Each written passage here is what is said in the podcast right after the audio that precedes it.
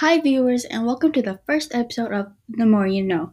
I'm your host, Kai Sock, and today we have a special guest. His name is Christopher. Welcome, Christopher. Hi, Kaya, and thank you for allowing me to be on your show today. Of course. Now let's get into today's topic, which is how colonization has allowed for cultural diffusion. Colonization is forced cultural diffusion. For example, European nations explored, settled, and conquered large areas of the world. Sometimes they would do this by using physical pain slash injury or psychological harm to raise the chance of threat. They would do this over and over so they could conquer different land. This is what we call pattern history. This started around 15,000. As you can see, this is not an ideal way to share culture. What do you think about colonization, Christopher? I think colonization is not very good.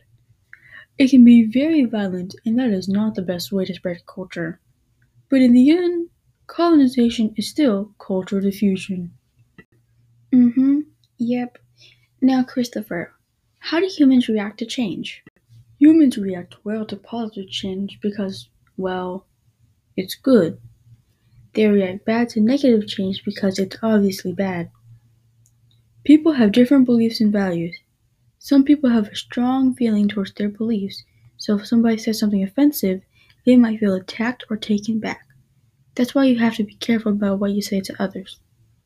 Wow, that is very true. Thank you for being here, Christopher. That was it for today's podcast.